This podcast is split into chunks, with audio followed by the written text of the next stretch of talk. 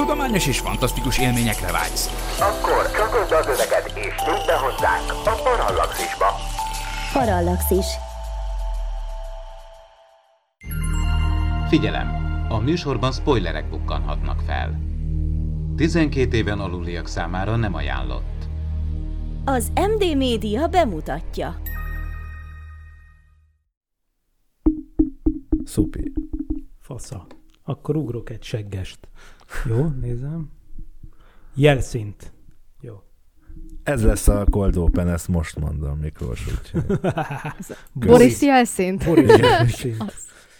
Вот, дорогие товарищи, вот это параллаксис.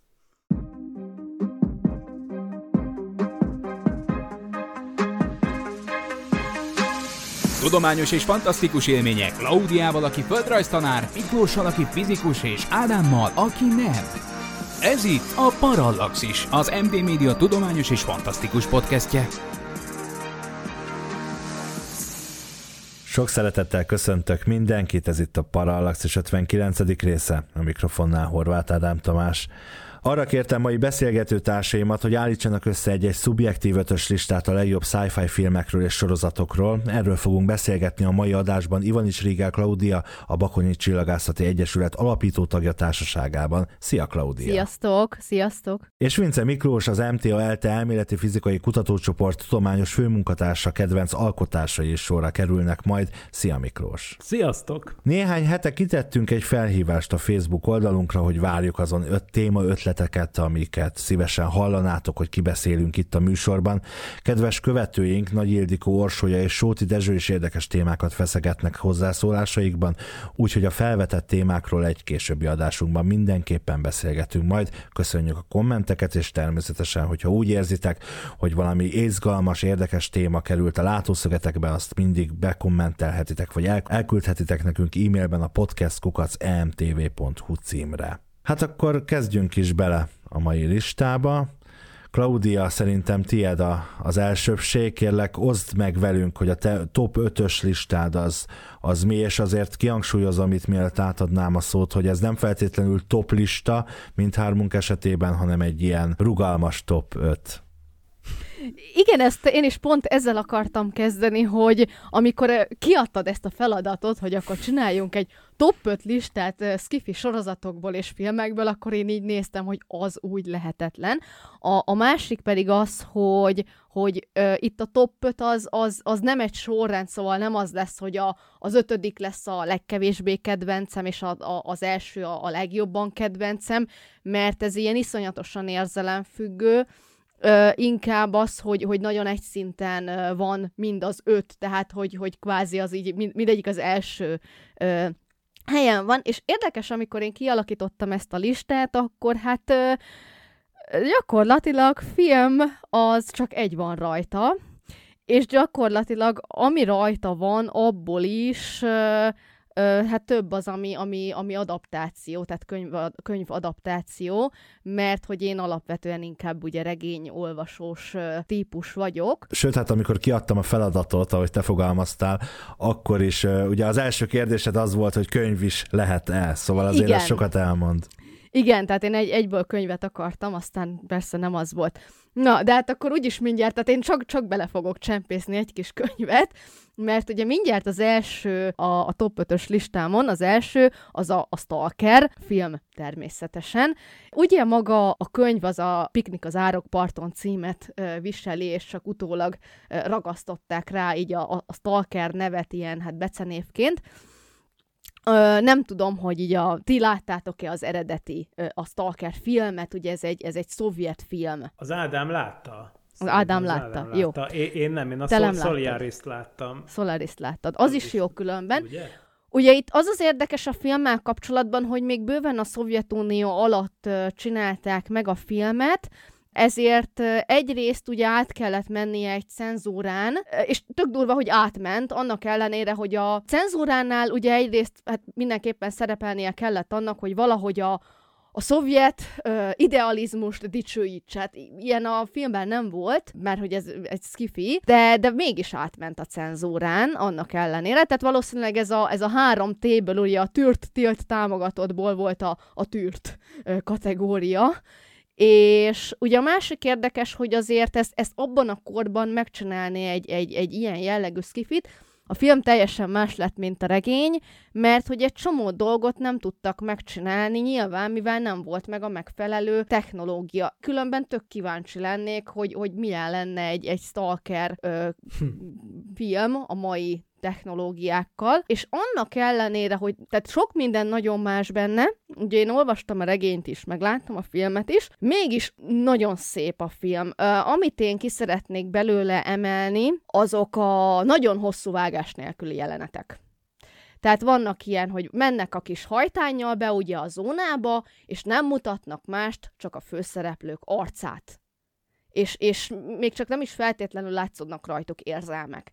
Tehát hm. ezt a filmet csak az nézze meg, aki bírja az ilyen hosszú, vágás nélküli jeleneteket, mert, mert sok mm, főleg a fiatalabb generációk, akik rá vannak arra állva, hogy mindig történik valami a vásznon, mindig van valami izgalom, azok lehet, hogy unni fogják. Gondoljátok, hogy a nemes jeles László az lehet, hogy a Stalkeren szocializálódott egyébként? Mm, nem, szerintem inkább Tarbélán, mert ő, ő meg ugyanez a kategória.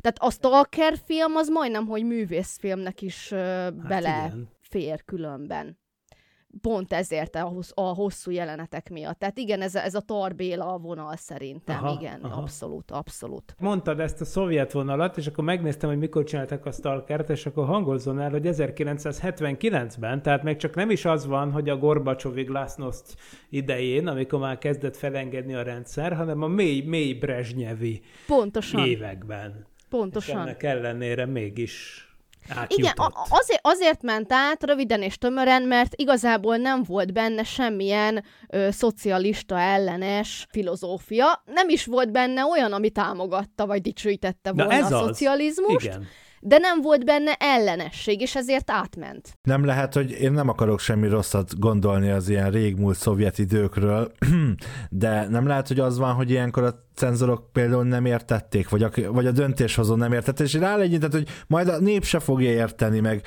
meg úgy. Jó, de másfelől meg az annyira benne van a marxista alapvetésben, hogy, a, hogy az értelmes lény jövője nem lehet más, mint a, mint a megvalósult kommunizmus, mint életforma, hogy igazából bármilyen olyan jövőkép, ami ezt nem mutatja, az tulajdonképpen rendszerellenes egyébként a maga módján, mert hát ugye a marxizmusban ez egy teljesen alapvető tan, hogy, hogyha léteznek nálunk fej, van is ilyen könyvem, amit valamelyik szovjet írt, hogyha valahol léteznek értelmes lények a világegyetemben, akik több ezer, tízezer, százezer, bla, bla, bla évvel előttünk járnak, akkor azok természetesen kizárólag a létező szocializmusban, kommuniz, sőt, mi több kommunizmusban élhetnek. Tehát ez kb. természeti törvényként jelenik meg. Valószínűleg, szerintem egyrészt én egyetértek azzal, amit Ádám mondott, tehát én hogy nem értették, gondolom, másrészt tényleg mondom, egyszerűen átcsúszott. Igen, szerencséje ez, volt. Az, amit tudok róla az alapján, ez nem kifejezetten azt a jövőképet mutatja. Menjünk tovább, és akkor a, a másik, ami viszont akkor most uh, sorozatozzunk egy kicsit, a Babylon 5. Szerintem sok... Nagyon vártam.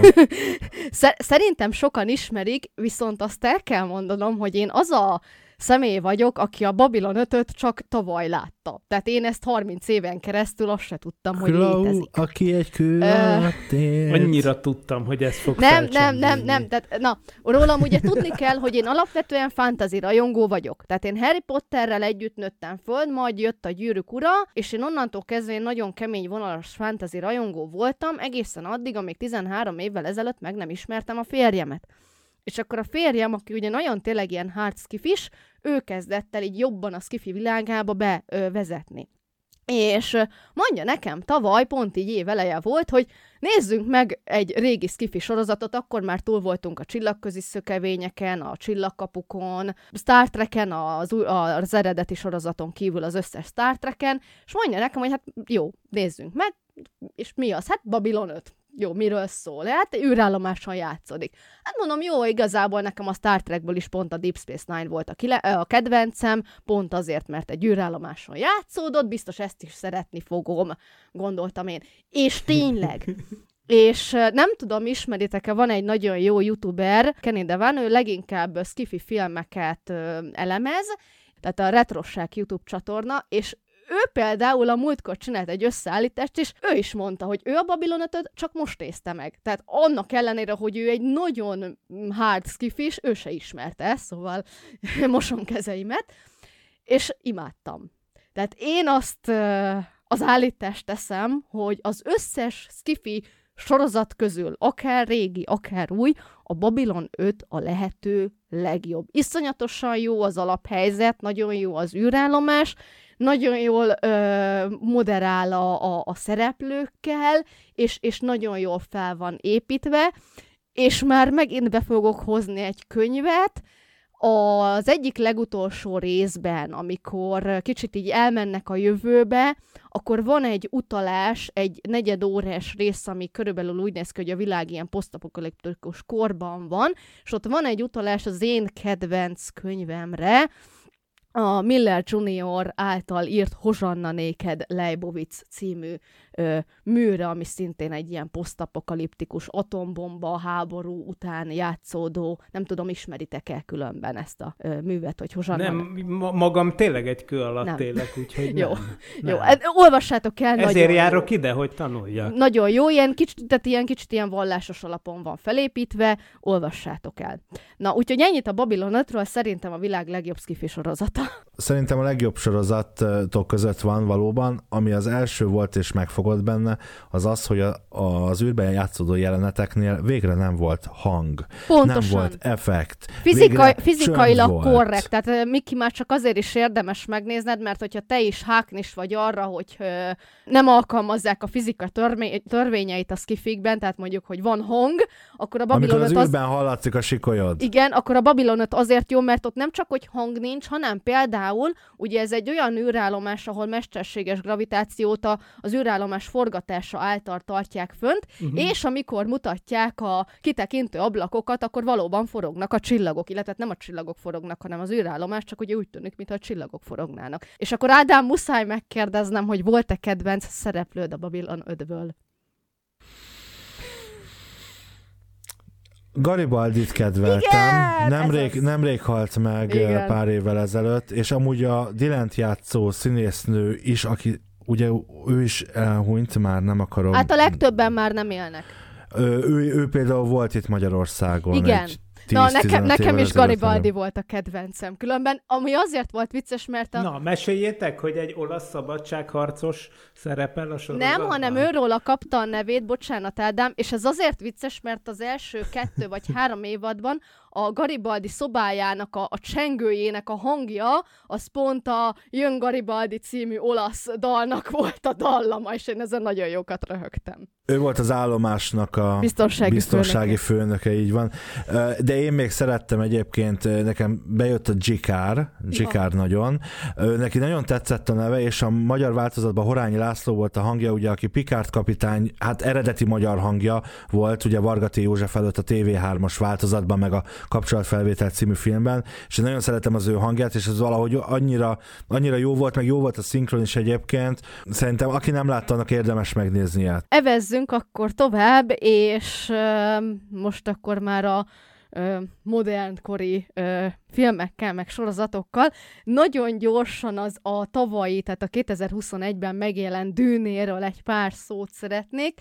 Ugye nekem a, a Dűne volt a, az a regény, megint csak a regény, ami engem a Skifi útjára rávitt, tehát azért az előbb elmondtam, hogy én nem olvastam Skifit, azelőttig, mielőtt a férjemet meg ne ismertem volna, de ez most mindjárt ellent mondok önmagamnak, mert 13 éves koromban anyám kezembe nyomott egy könyvet, anyám nagy skifis.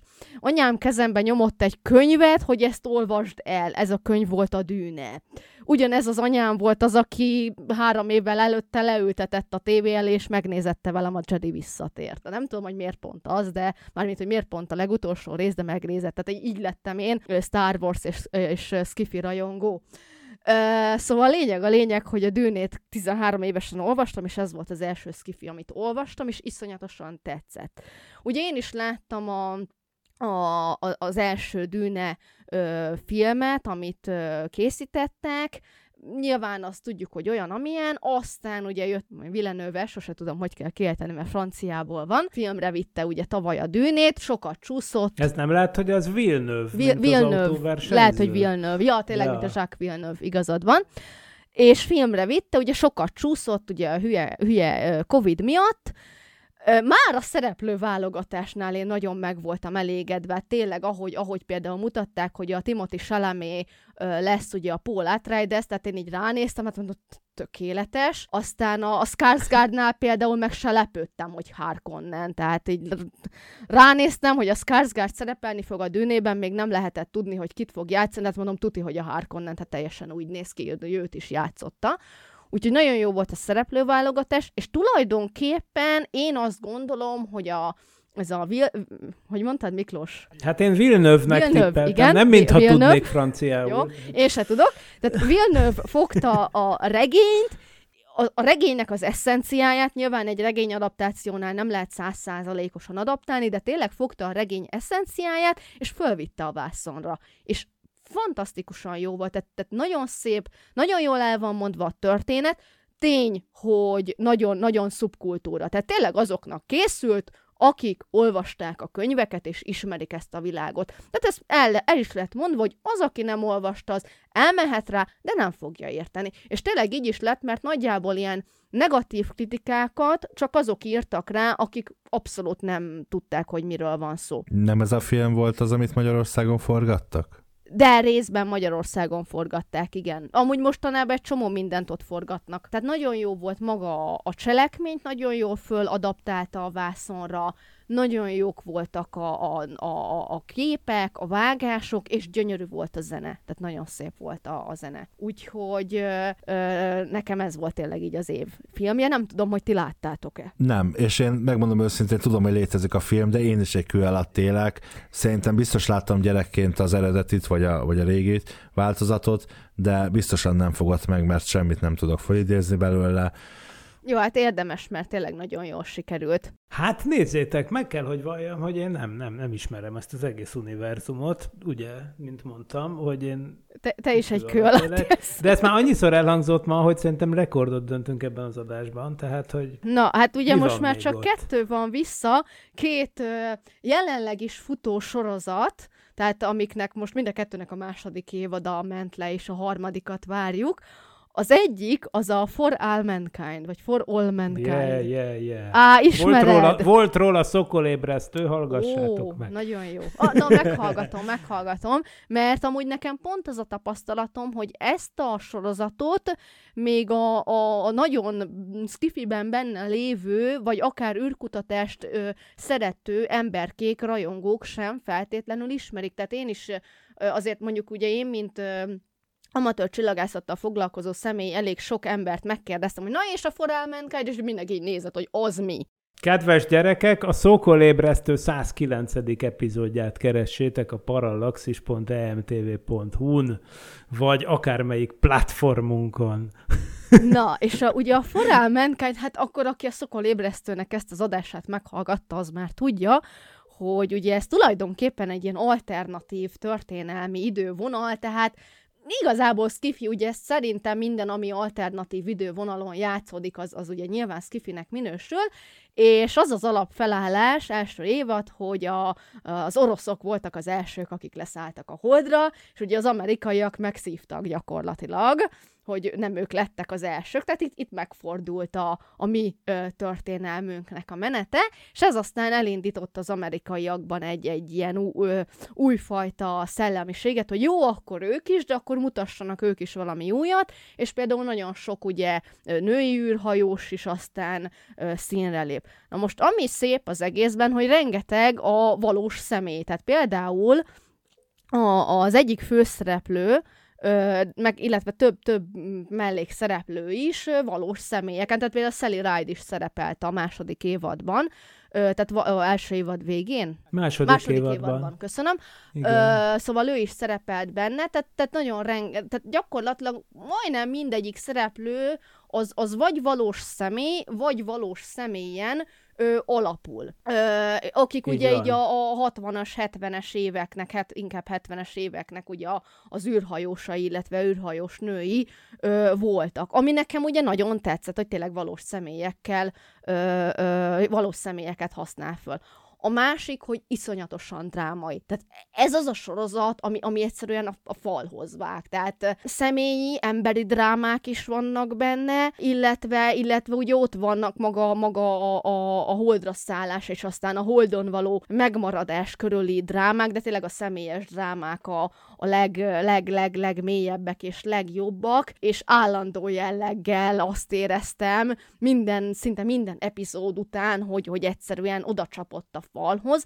Na most ehhez a sorozathoz én azt gondolom, hogy kell egy lelki világ. Tehát végignézed az első évadot, megszokod, hogy igen, ez egy olyan sorozat, ami, ami a, tényleg oda vág a falhoz, és amikor jön a második évad, akkor arra rá kell hangolódni. Szóval ez nem egy ilyen kis, jó, jó van, a második el évad nézni. még jobban Az még odavág. durvább, igen.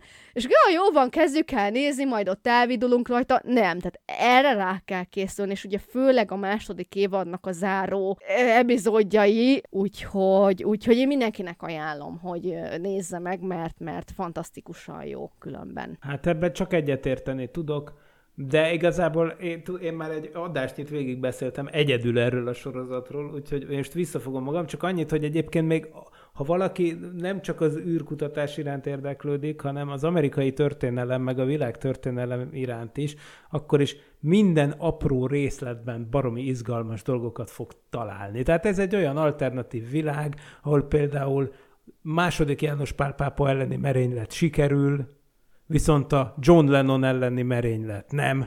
Vagy például olyan, hogy talán épp az űr, űrprogram horribilis költségei miatt már a Nixon már a 70-es évek elején, 72-ben azt hiszem békével lezárja, a, vagy 70, 71-ben lezárja a film szerinti világban a vietnámi háborút. Az ERA, az Equal Rights Amendment-et, a egyenlő jo- jogi kiegészítését az amerikai alkotmánynak, ezt az alkotmánymódosítását, ezt, ezt általánosan elfogadják már a, már a 70-es években, tehát bizonyos szempontból érdekes módon, hogy, hogy sok szempontból egy jobb világ bontakozik ki, sok szempontból meg rosszabb, de ez iszonyú érdekes, és tényleg fanatikusok csinálták, mert minden kis marhaságra figyelnek. Tehát nem tudsz észrevenni egy olyan plakátot a háttérben, aminek ne lenne valami jelentése, vagy ut- szóval le a kalappal. Ig- ig- igazi fanatikusok gyártották ezt a sorozatot. Igen. Én az, én az első évadot láttam, és nagyon tetszett, tényleg, abszolút eh,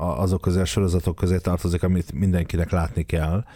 Viszont olyan sok idő telt el a második évadig. Úgy voltam vele, hogy az első évadot mindenképp újra kell néznem ahhoz, hogy a második évadot is értsem, mert elfelejtettem már kb. az egész tö- történést a sorozatból, ezért még nem volt rá érkezésem, hogy ennek És sort még jobban megjárat, megváratnak minket, mert a harmadik évad az már csak jövő után jön, vagy valami ilyesmi. Ó, nem már. No, hát akkor a legutolsó, ez volt az én utólagos cserém, itt Ádámot megkérdeztem, hogy lehet-e az utolsó pillanatban változtatni, és Ádám jó fej volt, és azt mondta, hogy lehetett. Ú, de jó fej, azt a mindenét. Hát közétek is lövök. Igen, mert én eredetileg, eredetileg az Interstellárt akartam, de aztán láttam, hogy azt hiszem Miki nálad lesz, úgyhogy mondtam, hát jó, akkor arról úgyis majd Miki beszél, ezért egy másik sorozatot hoztam, amit pont tegnap sikerült befejezni, ez pedig a Beforeigners, vagyis az időbevándorlók első két évad. Da, na most itt viszont, kedves fiúk és kedves hallgatóink, én nagyon keményen spoilerezni fogok, és mire ez az adás megjelenik, még akkorra is ez egy viszonylag frissen befejezett sorozat lesz, úgyhogy aki nem akarja tudni, hogy mik a nagy csavarok, a, csavarok a sorozatban, az nem tudom, fogja be a fülét, vagy tekerje át Tekerjen előre. tekerjen előre, mert ezt nem tudom elmondani spoiler nélkül. Alapvetően a migráció problémájára épül. Azzal csavarja meg az egészet, hogy itt a, a migránsok azok a múltból érkeznek. Tehát van egy jelenkori alaphelyzetünk, ugye északi sorozat Norvégiában játszódik, De várj, a múltból, nem is a jövőből, hanem nem, a múltból. nem, a múltból, De és hogy, nem tudjuk, hogyan? hogy miért. Nem tudjuk. Aha. A harmadik évadban, nekem most van egy elméletem, hogy miért, Volt egy ilyen de South nem Park rész régen.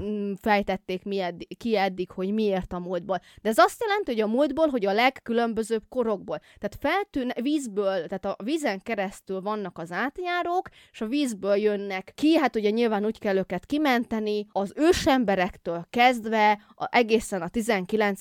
század elejé emberekig mindenféle ember megfordul. Ugye mivel Norvégiában járunk, tehát északon elég sok a viking.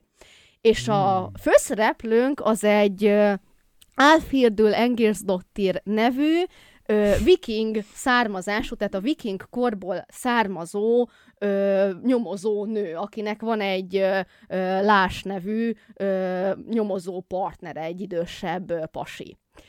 És ugye nyilván megvan ez az alaphelyzet. Na most, ahogy te, Miki, az előbb mondtad, a, a For All Mankind-nál ugye a plakátokat a háttérben, itt is nagyon okos a sorozat, a Coca-Cola meglovagolja ezt az időbevándorlási hullámot, és akkor erre kidob egy terméket, vagy nem tudom. Tehát rengeteg ilyen, ilyen dolog van a háttérben, tehát nagyon okos a sorozat, és nagyon jól fel van építve. Hmm. Ugye mindig van, nyilván mivel ez egy alapvetően krimi, ugye mindig van valamilyen Hmm, jó. gyilkossági szál, amit ugye ki kell nyomozni. Ugye annyit tudnak az elején, hogy jönnek ezek az időbevándorlók a múltból, de hogy ez visszafele nem lehetséges. Tehát a jelenből nem lehet visszamenni a múltba.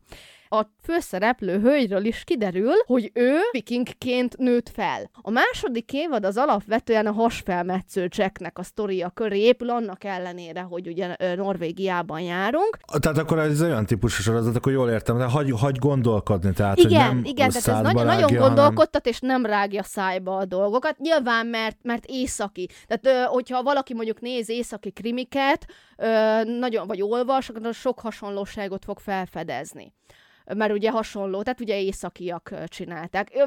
Természetesen amúgy nagyon naturalista, tehát rengeteg benne a mesztelenkedés. De amúgy nekem simán kedvet csináltál ehhez, tehát ez szerintem ezt frankon Ugye? nézni kell. Ez jó, ez, ez jó. Van egy nagyon jó regény, a Tom Svetterlich-től a tá- Letűnt Világok című regény, ami egy hasonlóan, ennél sokkal jobban csavaros, időutazós, alternatív idővonalas, itt is van különben alternatív idővonal, egy, egy rész erejéig, tehát alternatív idővonalas regény, ahol a főszereplő szintén egy ilyen időügynök, és próbál megoldani egy katasztrofális eseményt, és aztán, ahogy megoldja, az valami iszonyatosan földhöz tudja vágni az embert, nem egy csavar van a végén, hanem van nyolc darab csavar így az utolsó négy fejezetben, és így folyamatosan így olvasod, és azt mondod, hogy basszus. És olvasol tovább, és megint basszus. Tehát nagyon-nagyon jól mahinál az is, és ahogy néztük a férjemmel most tegnap az időbe vándorlóknak ezt a záró részét, és mindketten olvastuk ezt a könyvet, és néztünk egymást, hogy lehet, hogy valamelyik rendező olvasta ezt a könyvet, mert nagyon hasonló, és nagyon hasonló dolgokkal ö, mahinál. Úgyhogy nagyon jó ez a Beforeigners ö, című ö, sorozat, pláne, hogy egy aktuális témára is épít. Ja, mint Foreigners, csak Igen, tehát Beforeigners. before, tehát ugye ez egy jó. szójáték, szójáték, ugye Na és ez Foreigners norvégül hogy van ez a for- szójáték? keine Ahnung, Ja. nem tudom. Ö, tehát ugye ez egy szójáték, ugye foreigners, mint idegenek, tehát hogy ugye úgy idegenek, mint idegen emberek, Külföldi. külföldiek, igen, with before, mint ugye előtte, tehát ez egy nagyon jó kis szójáték különben. Az jutott eszembe, hogy, hogy ö, ö, kiskoromban olvastam egy ilyen Nemere István regényt, ö, ilyen, ő, ő ugye valószínűleg a legtermékenyebb magyar író, tehát most ezt, ezt nem lehet elvenni a csávótól, hogy ő mind, mindenről is írt könyvet, tehát a, most, most, most hagyjuk azt, hogy azok milyenek, az, az hullámzó, de, de az biztos, hogy a jókai összes, az a kanyarban sincs a Nemere István összeshez képest. De mindegy, és, és, és olvastam egy ilyet, amiben az volt, hogy, hogy, a, hogy, hogy egy űrutazásra mentek a gyerekek, és aztán utána, vagy egy, az emberek, és aztán meg kellett szakítani a repülést, és akkor a középkorba pottyantak, és hogy ez hogy a tökönben lehetséges, amikor visszafelé nem lehet utazni, És akkor nagyon-nagyon lassan megfejtették, hogy igazából ők egy távoli jövőbe utaztak, ahol voltak olyan emberek, akik ilyen Westworld-szerűen, csak akkor még nem volt Westworld, ugye, gyakorlatilag hátra hagyták a modern életüket, és kifejezetten beköltöztek egy ilyen rezervátumba, ahol úgy élhettek, mint a középkorban, és akkor ezt a regény végére így sikerült megfejteni, hogy aha, Na mindegy, szóval ezek jó, jó pofa dolgok, de hát ez persze, ez, ez csak ez a kanyarba sincs ehhez képest, ami itt történik ezek szerint a norvégoknál. Egy rövid szünet után Miklós listájával folytatjuk, maradjatok velünk. Jelenlegi működésünk fenntartásához és fejlődéséhez most a te segítségedre is szükségünk van. Ha szívesen olvasol, nézel és hallgatsz minket, arra kérünk, hogy támogasd a Tudományos Újságírók Klubja és a Tudományos Ismeretterjesztő Társulat által 2019-ben a Juhari Zsuzsanna díj külön díjával jutalmazott Parallaxis csapatát. Kattints a donate.mtv.hu oldalra, és adományoddal segítsd a tudományos és fantasztikus ismeretterjesztést, hogy közösen eljussunk oda, ahová még senki nem merészkedett. Köszönjük! donate.emtv.hu Miklós listája. Jó, hát ha már Miklós listája, akkor jó, ez egy nagyon csúnya átkötés lesz, akkor nézzünk egy Spielberg filmet. de, de nem listásat, hanem csak én listáztam. Ugye mi van itt nekem, miket írtam össze? Hát ez, szerintem ezek lejárt lemezek. Az Artificial Intelligence az rajta van az én listámon, természetesen a mesterséges intelligencia, ugye 2001-es film, tehát 21 éves amerikai science fiction dráma, amit ugye maga a nagy Spielberg rendezett. Én egyébként nagyon szeretem Spielberget, és tudjátok jól, hogy én a science fiction definícióját máshogy használom, te, mint ahogy a legtöbben szerintem. Ugye ezt sokszor elmondtam már, hogy például nekem a Jurassic Park az abszolút science fiction, mert fiction, és, és, és sokkal több science van benne, mint mondjuk a, mit tudom én, a Star Wars-ban, ami viszont egy űrben játszódó fantasy. Egyetértek. Egy, Ugye? De például a Jurassic Park, de mindegy, de most én, én, én, én direkt erőt vettem magamon, és, és megembereltem magam, és a Jurassic Parkot nem hoztam be ide, mert hát csak azért is, mert még Csabával arról csináltunk egy adást, amikor valami teljesen indokolatlan évfordulója volt. Tehát valamilyen izé, ilyen 24 és feledik éve mutatták be, de mindegy, szóval találtunk valami ürügyet, hogy csináljunk. Na, mindegy, de az meg volt, lecsumáztuk a dolgot, de valahogy az Artificial Intelligence-ről nem beszéltünk. Ugye ez egy ilyen post-apokaliptikus apokaliptikus világ, amilyen klímakatasztrófán van túl az emberiség, és akkor viszont ugye jól tudjuk, hogy persze itt vannak velünk az androidok, és akkor ugye ez egy terméketlen házas pár, aki egy ilyen, hát egy robot gyereket örökbe fogad, akit szeretnek, és, és igazi kisfiúként nevelnek, aztán ugye az történik, hogy amikor végül aztán ténylegesen sikerül biológiailag teherbe esni, a, a, a nőnek, akkor, akkor, és valahogy nem jönnek ki jól az, az igazi biológiai gyerekkel, nem jön ki jól ez a, ez a kis robot, aki egyébként teljes mértékben úgy néz ki, mint egy igazi kisgyerek, meha gyerek, ugye így mondják azt, mert mechanikus, mechanikus, de ez kívülről egyáltalán nem látszik. Davidnek hívják egyébként. De ő neki az is a dolga, ugye, hogy, hogy azért is létezik, Igen. hogy örökbe fogadják. Igen, tehát, hogy... És ugye ezekről azt kell tudni, hogy ezek, ezek végig azok is maradnak, amik, tehát ő nem, nem ő, ugye nem tud enni például igazi ételt, és, és, és, és persze nyilván van benne valami hiper-szuper magfúziós meghajtó egység, hogy sosem merül le az eleme, ugye erre már nem emlékszem, de az a lényeg, hogy, hogy ő nem öregszik például, és, de ő teljes egészében intelligens. Tehát ő egy igazi mesterséges intelligencia, ő nem egy, egy kenyérpirító, vagy, vagy hogy, hogy hívják a Cylonokat, a, hívják ban, a Battlestar Galacticában, hogy nem, ő, ő, ő egy abszolút öntudattal rendelkező kicsi lény, tehát lényegében ez a Pinocchio történet a, és én egyébként kis gyerekkoromban is, óviskoromban is imádtam a Pinocchio történetet, ezt velem, mint kisgyerekkel többször el kellett játszani. Na most a sztorit egyébként mindenki ismeri, ez a, ez a kisgyerek egyébként próbálja itt megérteni maga körül a világot, ez a mesterséges kisgyerek, de őszintén szólva ez a film is, mint minden, amit választottam, azért érdekes számomra, mert olyan gondolatokat hozott be, amiken azóta is pörgünk, és most már egyre aktuálisabb lesz. Tehát a mesterséges intelligencia, mint probléma. Mit kell csinálnunk ezekkel a személyekkel, akik majd létrejönnek? Egyébként, egyébként ez egy, egy Brian Adis-nek a novellájából írták ezt, egy 1969-es Super Toys Last All Summer Long, tehát a szuperjátékok egész nyáron át tartanak című, hát így ilyen borongós novellából írták ezt az egész filmet. Ugye Ian Watson írta a forgatókönyvet. Így van, bizony. Zseniális. Az biztos, hogy Kubrick még akkor, amikor olva, meg, ugye megjelent a novella 69-ben, és a Kubrick a 70-es években megvette a jogokat. Igen, ő mindenképp meg akarta csinálni, hogy ez egy gondolkodtató film. Tehát itt, itt van az, hogy, hogy, hogy először felmerül szerintem, talán filmtörténelemben az egyik ilyen első alkalom, amikor a, a, a, az érző, érzőgépek dilemmája. Nyilván sokszor megjelent már, hát nyilván a Star Trekbe például De, de ott van a, ugye a, a száz éves ember, jól mondom? 200. 200 éves ember, igen. Mit csináljunk az érzőgépekkel? És akkor ez felveti a kérdést, hogy, hogy oké, okay, honnan tudjuk meg egy gépről, hogy tényleg érez? Egyáltalán hogyan tudjuk egy állatról, hogy érezett? Tehát, hogy mind a mai napig hallunk olyan állításokat, nagyon gyakran és elterjedten, hogy jaj, hát az állatoknak nincsenek érzései. Ez szerintem egy természetesen ez egy szörnyű gáz dolog, de felmerül a kérdés, hogy honnan tudnánk, ha lennének, vagy egyáltalán honnan tudnánk, hogy egy lény értelmes. Ugye most vannak ezek a dolgok, ugye az Ellen Turing, a tragikusan elhunyt brit brit, brit számítástechnikus, programozó, matematikus zseni, aki segített a briteknek megnyerni a második világháborút, hogy feltörte az enigmát, amit a, a britek aztán kaszt, kémiai kasztrálással honoráltak.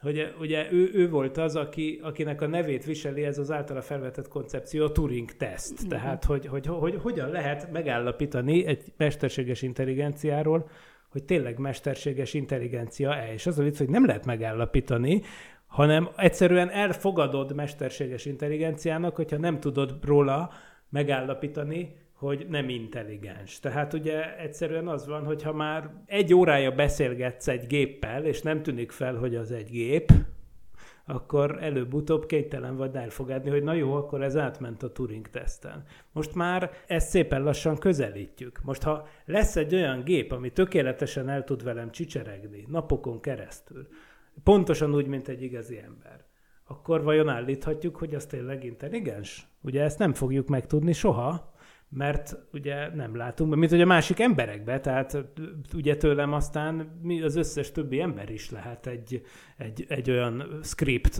ami, ami megfelelő válaszokat generál, számomra meg, megfelelő válaszokat azzal a célfüggvényel, hogy átmenjenek a Turing-teszten, de hát ebből igazából nem következik, hogy ők belülről ugyanolyan dolgokat éreznek, mint én. Tehát sose fogjuk megtudni, ez egy óriási dilemma, és hogy ezeknek a szerkezeteknek, lényeknek milyen jogaik lesznek, és mit lehet velük megtenni, és mit nem. És e, ez a kérdés itt van a küszöbön. És akkor, ha már a, akkor átkötök egy másik filmre, ami végül is ugyanez a probléma, csak nem a mesterséges intelligencia a szempontjából, hanem a gémmódosítás szempontjából, ami a Gattaka. Ah. Ugye? Hát a Gattaka az is egy nagyon jó film. Egyébként azt meg most tudtam meg, hogy a Gattaka címe, vagy mindig gondolkoztam, hogy mit jelent az a Gattaka. Hát igazából Ezt nem a Gattaka... tudtad? Nem tudtam, nem tudtam. Ah, de most már tudom, hogy ugye a DNS-t alkotó bázis, bázisoknak a nevéből van összerakva, ugye még guanin, adenin, timin és citozin, és akkor ezek, tehát a gattaka, az tulajdonképpen a GATT, ACA, ez tulajdonképpen egy, egy génszekvencia sorozat, ami valószínűleg nyilván mindannyiunk DNS-ében is benne van, mert hát ott aztán sok a bázispár. Szóval a gattaka az arról szól, hogy ugye lényegében kitermelhet, ja és akkor említsük meg, hogy kik csináltak ezt a szerintem zseniális 1997-es filmet. A, a rendező, egy akkor friss rendez, friss filmes rendező volt az Andrew Nichol. És ilyen, ilyen, ilyen szereplőket nyert meg, mint az Ethan Hawke, meg az Uma Thurman, meg a Jude Law. Szóval itt, ez azért tényleg van itt minden és mindenki. És, és tényleg... Jude Law az AI-ba is játszik egyébként. Egyébként így van, bizony, bizony, bizony. És, és tényleg az alap probléma bizonyos szempontból valamennyire hasonló. Ott ugye az van az AI-ban, hogy ketté válik a, az épített meg a biológiai lények, tehát a mechanikus meg a biológiai lények, gyerekek, felnőttek világa, itt pedig az van, hogy egyszerűen úgymond csúnya szóval élve kitenézthetővé válik egy übermens típus. Melyik az a probléma, amivel szerintetek most a mai világban, vagy a közeljövőben jobban szembe kell néznünk? A kettő közül? Aha. Szerintem az a legszörnyűbb, hogy ez pont egyszerre fog beütni mind a kettő. Én szerintem jobban a, a, az übermens. Igen, egyébként igen, tehát tényleg az már most élhető. Ugye most konkrétan törvényel kell tiltani, de technikai akadálya nin- nem volna egy csomó szempont. És nem tudod, hogy hol hogy- van olyan eldugott labor Kínában, vagy akár Amerikában, ahol esetleg már nem kísérleteznek ezzel. Vagy nemzetközi vizeken. Akár. Igen, meg, meg ugye az a ugye kérdések, tehát hogyha van egy genetikai betegség, aminek kiszerkeszthető mondjuk egy ilyen CRISPR-rel, vagy valamiféle ilyen, ilyen mechanizmussal, amiért tavaly előtt adtak azt hiszem kémiai Nobel-díjat, ami lényegében arról szól, hogy oda megy a DNS-be, megkeres egy szakaszt, kinyisszant, annak nagyon okos ilyen bonyolult makromolekulák oda másznak, ki, kinyisszantják, összekapcsolják a DNS-t, genetikai betegségeket lehet ilyen módszerrel gyógyítani, hasonlóképpen, ahogy, tehát ez végül is ugyanolyan dolog, mint amikor a Semmelweis rájött, hogy kezet kell mosni, és akkor a kevesebb gyerek halt meg. Lényegében ez is egy, egy ilyen módszer. Tehát, de most ez a kérdés, hogy milyen szintig tudsz bele, érdemes, vagy szabad, vagy, vagy etikus bele nyúlni a teremtésbe. A vallásnak kell erre válaszokat adni, de, de, de valláson kívül is meg kell, most jogilag egyébként legtöbb helyen úgy húzzák meg a határokat, hogy például törvény tiltja az olyan beavatkozásokat, ami például azt célozza, hogy mit tudom én, milyen színű legyen a gyereket szeme. Teljesen természetesen adódik, hogyha ilyen übermensek létrehozhatók lesznek, ami nyilván a gazdagabb rétegnek lesz az elit dolga, az e, nekik lesz, számukra lesz elérhető, akkor megint csak az lesz, hogy, és egyébként ezt egyébként a, nem szeretem nagyon idézni, mert szerintem túl van hype a csávó, de a Yuval Noah Harari nevű iz- izraeli filozófus történész fickó, aki ugye írja ezeket a könyveket, a Sapiens, a Homo Deus, meg ezeket a dolgokat. Ja. Ugye ő az, hogy a, a, aki, aki egyszer azt mondta valahol, hogy a mesterséges intelligencia kapcsán is, és hát még pláne, azt meg én teszem hozzá, a génmódosítás kapcsán is,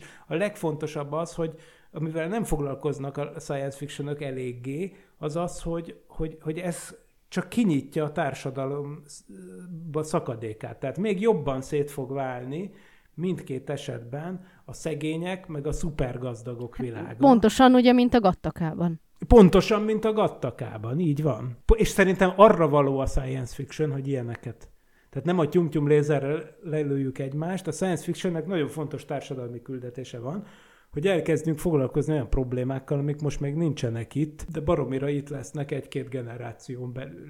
Nagyon fontos. És egyébként tök jó, amikor már úgy jutunk oda, hogy a science fictionben ezeket végigjátszottuk, ezeket a dolgokat. Tehát szerintem ilyen szempontból, az emberiség fejlődése szempontjából a jó science fictionnek nagyon fontos szerepe van, és szerintem mind az AI, mind a Gattaca ez abszolút betölti, amellett, hogy marha szórakoztató, kitűnő, elgondolkodtató, megríkató, stb filmek. Ugye akik hozzám hasonlóan kő, kő alatt élnek, de más kövek alatt, ugye akkor a Gattakában, Dióhéjban arról van szó, hogy az egyik ilyen nem übermens ember mindenképp szeretne űrhajós lenni, de lényegében űrhajósok azok csak a, az übermensekből lehetnek gyakorlatilag, mert szinte esélytelen, hogy egy, egy, egy sima, sima gyári, vagyis pont, hogy nem gyári, hanem természetes úton létrejött ember tudja a kritériumokat teljesíteni, és hogy mi mindent képes egy elhivatott ember megtenni a célja elérése érdekében. Micsoda Hát igen, G-A-T-T-A-C-A. Na mi legyen akkor a következő? Mondtátok, hogy top 5, de nem raktam ám sorba. Nem, jöjjön az Interstellar. Szóval az Interstellarról meg azt gondolom, hogy azt már viszont tényleg mindenki látta. Tehát vannak kövek, amik alatt élünk néhányan, de az Interstellar című 2014-es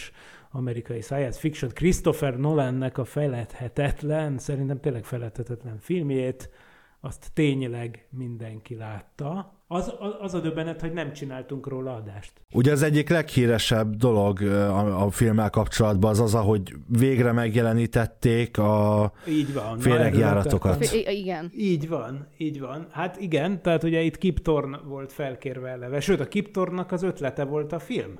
Ugye Kip Thorne 2014-ben segített be ebbe a filmbe, de olyannyira, hogy kb ő kapacitálta, tehát ő volt az egyik ötletgazdája kezdettől fogva, hogy legyen egy ilyen film. Kip Thorne azóta 2017-ben egyébként Nobel-díjat kapott fizikából, ugye hiszen... De azért ez is egy regény alapján készült film, szóval. Így van, de azért nagyon sokat hozzátettek, és amit, am, amire utaltál, egyszerűen itt konkrétan az történt, hogy a Kip Thorne és a barátai ezeket a hollywoodi filmtrükk mestereket, akik a CGI-t, a képi effektusokat csináltak a filmhez, konkrétan megtanították őket, nekik az általános relativitás elmélet szükséges alapegyenleteit, amivel ők konkrétan le tudták modellezni, hogy hogyan néz ki például a gravitációs lencse hatás egy fekete lyuk esemény horizontja körül. Tehát nem az, hogy művészien oda pacsmagoltak valamit, hanem ott konkrétan a, a fizikailag helyes egyenletekkel számolták ki, hogy mi, mi, mi jelenjen meg a filmben, és, és ennek megfelelően olyan részletességgel megcsinálták ezt a dolgot, mint meg soha,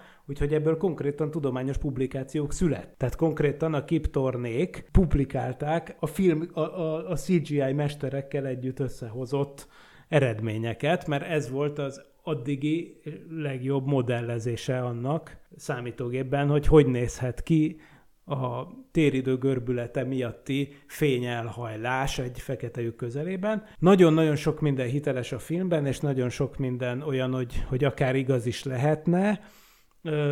Van néhány, néhány apró probléma, most például van az a, a, az a bolygó, amire leereszkednek, ami közel közel kering egy fekete lyuk esemény horizontjához, olyannyira, hogy, ők, hogy akik leszállnak, azok csak nagyon rövid idők vannak ott, de aztán amikor felszállnak, akkor ugye a, a idődilatáció. Akkor idődilatáció lép föl, így van. Tehát ez az egyik ilyen, ez a gravitáció siker paradoxon tulajdonképpen, hogy a, a feketektől távol keringő űrhajóban közben 23 évvel több telik el, tehát a barátjuk, aki ott maradt az űrhajón, az jól megöregedett. Most ezzel ugye csak az a baj, hogy én kiszámoltam, hogyha tényleg ennyire közel keringene, hogy ez a 23 éves idődilatáció lehetővé váljon, akkor az a bolygó az nem maradna egyben, mert akkor az annyira közel lenne már az esemény horizont, vagyis hát magához a fekete lyukhoz, hogy, hogy egyszerűen, mint ahogy a Saturnus esetében is történt, aminek lett egy szép gyűrűje, ugye, hogyha bizonyos rosé sugárnak nevezett távolságon belül kerülsz egy gravitáló testhez, akkor annyira nagyjá válnak az árapály erők, hogy széjjel szakad a bolygó hogyha elég nagy, tehát egy ekkora bolygó nem maradhatott volna egybe, hogyha annyira közel keringett volna ahhoz a fekete lyukhoz, hogy 23 éves idődilatációt okozzon. Hát ezt nyilván a Kiptorn is kiszámította, de hát mondta nekik, hogy jó van, ennyi bele kell, hogy férjen, na. Úgyhogy ilyenek vannak benne, egy-kettő, de mindegy, szerintem csodálatos film, mindenki látta, úgyhogy gyorsan robogjunk is tovább egy másik filmre, amit szintén mindenki látott, és, és emlegettétek, hogy Budapesten forgattak filmeket, hát a The Martian, vagyis ennek is segítsetek a magyar címekben. Marsi. De bocsánat, nem, nem mert mentő expedíció nem. a magyar igen, címe, igen, de borzalmasan rossz igen. címet adtak neki, mert ugye van már olyanunk, hogy marsmentő e, mentő Így akció, van, van egy tehát, hogy akció. igen. Gary Sinise, Gary, az Gary nagy kedvenced, Gary Sinise, igen, játszik benne. Igen. És akkor 2014, máig emlékszem, 2014 novemberében San Franciscóból jöttem haza egy konferenciáról, leszálltam a Ferihegyi reptéren, és akkor kiszálltam, és akkor ott láttam, hogy Mission Patch, tehát tudjátok mi az a küldetések emblémája, amit az űrrepülésekhez terveznek, amin egy mars felszín stilizált mars és föld volt rajta, és egy háromszög alakú logó, és az volt ráírva, hogy Artemis. És, és, és azt szorongatta valaki, egy ilyen csapat ott a reptéren, akik vártak olyan embereket, akik a Kaliforniából átszállással érkező repülőgépről kiszálltak.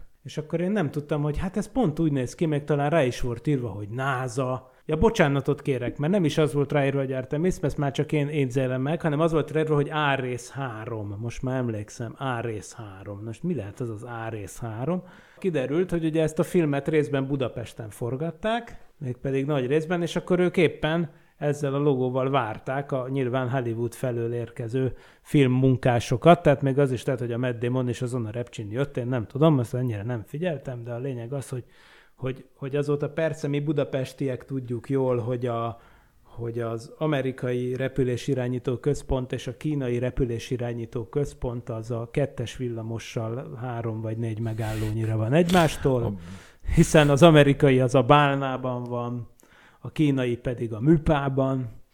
Na, Igen, meg persze jól fölbukkan a hév is, de egyébként az a legszebb az egészben, hogy én imádtam az Apollo 13-ban azt a jelenetet, amikor az emberek elkezdenek azon tanakodni, hogy hogyan berheljék össze a széndiokszid szűrő berendezést a kabinban felelhető eszközökből, és azt mondtam, hogy na ilyen jeleneteket még órákon át elnéznék. Na és ez lett a Martian. Igen. Igen, és akkor mindenki tudja, hogy a Marsi az arról szól, hogy hogyan termesszünk egy idegen bolygó felszínén krumplit a saját örülékünkből. Így van, így van. Innen üdvözöljük a fő krumpli kutatót, Csabát, aki, aki, aki bizony foglalkozott kérdéskörrel, hanem is marsi körülmények között. Majd arról is beszélünk egy szép napon a Parallaxis podcastban, hogy hogyan lehet növényeket termelni marsi körülmények között, csak figyeljetek. Na, viszont oké, okay, minden rendben van ezzel a filmmel, kivéve az alapproblémát, azért azt szeretném elmondani, ahogy így átsuhanunk, és ezzel egyébként Andy Weir is tisztában volt már abban a pillanatban, amikor megírta ezt a filmet, hogy hát a Marson az remek, remek, remek, ám de az egész alap probléma, ami úgy kezdődik, hogy a Marson van egy óriási porvihar, ami annyira erős, hogy feldönti az űrhajókat, és menekülni kell, az csak részben igaz, mert a Marson valóban vannak óriási porviharok, amik konkrétan annyira nagyok tudnak lenni bizonyos évszakokban, hogy a Mars körüli pályán keringő űrszondák nem tudnak lelátni a felszínre, mert annyira föl van kavarodva a por. Ám de a Mars légkörének annyira iciri-piciri a sűrűsége, és olyan kicsi a nyomás, hogy bármilyen erős szelek fújnak is ott, az lényegében a, a, az, az kis sűrűség miatt, még ha nagyon gyorsan is fúj, a szél által keltett dinamikai nyomás az egyszerűen nem lehet elég ahhoz, hogy ilyen károkat okozzon, hogy egy űrhajót feldöntsön például, vagy hogy megrongáljon egy bázist így, ahogy a filmben látjuk, ami miatt menekülni kell. Na, hát kitűnő mozi, de hát az idő szalad, úgyhogy egy klasszikus, csak annyit mondok, hogyha már forgó űrállomásokat, forgó űrállomásokat eh, magasztaltatok a Babylon 5 meg a Deep Space Nine kapcsán. A Deep akkor... Space Nine nem forog. Nem, forog, nem. de űrállomás. Ü- űrállomás. Na most hol forgott egy mozifilmben először űrállomás? Hát természetesen a 2001 űrödűszájában, 1968-ban Stanley Kubrick örökbecsű filmje, amiben egyébként már szintén megjelenik a mesterséges intelligenciával való problematika, például amikor el, ellenünk fordul, de nem úgy, mint a la Terminátor, meg ilyesmi, hanem konkrétan ugye ott van az a Hell nevű szuperkomputer, ami hát egyszer úgy dönt, hogy nem annyira szeretné, hogyha érdegélnének ezek az űrhajósok a fedélzetén, miközben repülnek a Jupiter felé. Egy biztos, hogy minden science fiction filmnek, és egyébként könyvnek is, mert ez ugye egyszerre írta az Arthur C. Clarke a regényt, meg a filmforgatókönyvet, mind a kettő 68-ban jött ki, de hát azért ez mégiscsak egy Arthur C. Clarke produktum, Hát ez, ez az alfája és omegája szerintem, és mind a, a, a műfajnak, és mind a mai napig tökéletesen vállalható, még kinézetében is. És hátborzongató, és csodálatos, és olyan szinten olyan szinten megérdemel egy teljes adást majd egyszer, hogy én most nem is beszélek róla többet, mert a 2001 űrödüsszeje az magáért beszél, és hogyha valaki véletlenül nem látta volna, akkor az nézze meg, igen, ez egy lassú film. Tehát a mai szemmel nézve ez egy rohadt lassú film, rögtön az elején, mit tudom én, tehát kell egy izé, tehát jó, aki Tarbélán szocializálódott, aki a sátántangót nézegette, például annak ez egy ez sima, sima délutáni kis izé, könnyed kaland. Egyébként ugye az van, hogy mit tudom én, a, az űrkomp megközelíti az űrállomást, és közben hallgatjuk a, a Kék Duna keringőt, jelenet hossza 8 perc. És akkor az történik. Tehát ott és akkor ilyen, tehát egy lassú film, de egy űrutazás is lassú, amikor majd a Jupiterre fogunk repülni, az is lassú lesz és van egy méltósága az egésznek, és, és tényleg. És hát most már 2022 van, és nem ilyen lett. Van olyan film, ami ugye nem került föl a listátokra, mert én gonosz módon ilyen ötös listát kértem, de úgy érzitek, hogy azért így legalább a címét megemlítenétek, hogy mondjuk ajánlanátok ezt a filmet, vagy nektek számotokra sokat számít? Nekem egy sorozat van még, ami most jön ki, vagy már kijött az első része, nem vagyok ebben most biztos. Ez a 11-es állomás Eleven Station, ami megint csak egy regény adaptáció, és hogyha még valakinek nincs elege a vírusból, akkor ez pontosan arról szól, hogy a jövőben egy vírus kipusztítja az emberiségnek a jó nagy százalékát, és egy, hát tulajdonképpen egy, egy színésznőnek, egy színházi színésznőnek a szemszögéből láthatjuk az egész posztapokaliptikus világot, aki járja a társulatával Amerikát, és azzal próbálják fel dobni az ilyen kis túlélő közösségeket, hogy ugye különböző színdarabokat mutatnak be, de maga a regény az egy nagyon csavaros és összetett, mert állandóan ugrál a jelen és a múlt között, és most ebből csináltak egy sorozatot. Érdekesen hangzik, bár én nem nagyon szeretem azokat a filmeket, amiben ilyen flashbackek vannak, vagy, vagy két szálon fut a történet múlt és jövő között, vagy múlt és jelen, vagy jelen és jövő között, bárhogy is.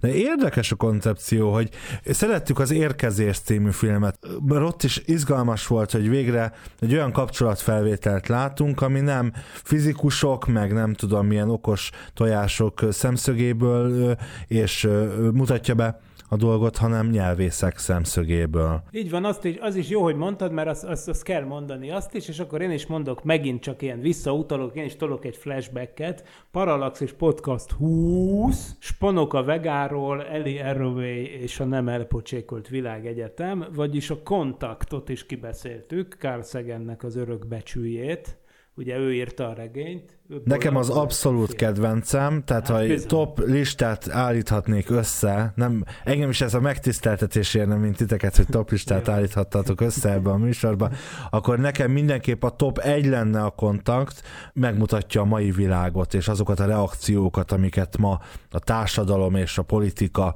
adna egy ilyen dologra mindenestől.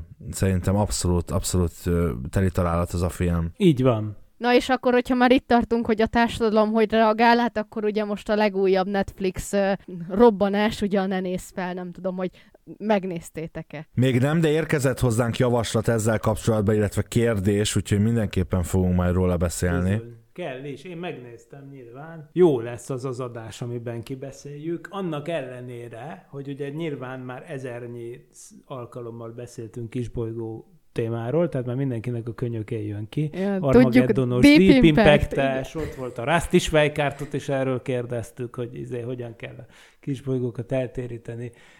De most ez egy teljesen más nézőpontot fog adni, aminek nyilván egyébként kevesebb köze van a kisbolygókhoz, mint inkább ahhoz, hogy az emberiség hogyan reagál például a koronavírusra, vagy a globális felmelegedésre, vagy úgy általában a propagandára. Szóval mindenképp egy társ, egy társadalomkritika, amiről mindenképpen kell beszélnünk valamikor. De ha kedves hallgatók, nektek is van toplistátok, azt nyugodtan osszátok meg velünk, akár elküldhetitek e-mailben, podcastkukacmtv.hu címre, akár komment formájában, bármelyik platformon figyelni fogjuk, úgyhogy legalább leszűrjük azt, hogy ti mire vagytok kíváncsiak, és akkor igyekszünk olyan műsorokat készíteni, hogy azokról a filmekről, sorozatokról beszélgessünk itt adásban, amik, amik érdekelnek, illetve ezeknek a sorozatoknak a tudományos megalapozottságáról.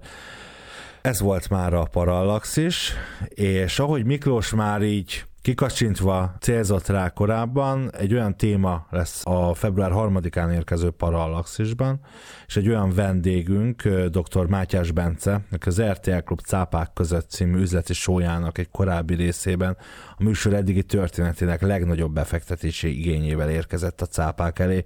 A kutató által képviselt vállalkozás ugyanis a Marsra kíván jutatni olyan növényeket és technológiát, amelynek közreműködésével, idővel talán megteremthetők lennének a földi élet feltételei. A téma és a kutatás ennél persze sokkal bonyolultabb és szerteágazóbb, úgyhogy egyebek mellett erről beszélgetünk majd dr. Mátyás Bencével itt a Parallax következő részében. Lesznek kérdéseink. És ez egyben azt is jelenti, hogy Klaudiától sajnos most egy időre búcsút veszünk itt a műsorban, de kérlek nyugtasd meg a hallgatókat és minket is, hogy ez a búcsú nem végleges, és hamarosan visszatérsz közénk. Igen, ilyen nagyon terminátorosan még visszatérek. Ivan is Rigál, Klaudia és Vince Miklós nevében is köszönöm a megtisztelő figyelmet, továbbra is kellemes podcast hallgatást kívánok, és ne felejtjétek, ez a formátum annyira tökéletes, hogy kép sem kell hozzá. Sziasztok! Nem volt elég a tudományból és a fantasztikumból? Olvasd a parallaxis.emtv.hu-t, lájkold a Facebook oldalunkat, nézd a YouTube csatornánkat, és hallgassd a Szokolébresztőt a Tilos Rádióban. A Tudományos Újságíró Klubja és a Tudományos Ismeretterjesztő Társulat által a Juhari Zsuzsanna díj külön díjával jutalmazott blog podcastjét az MD Media készítette. Kreatív producer Horváth Ádám Tamás. Hamarosan jön a következő rész.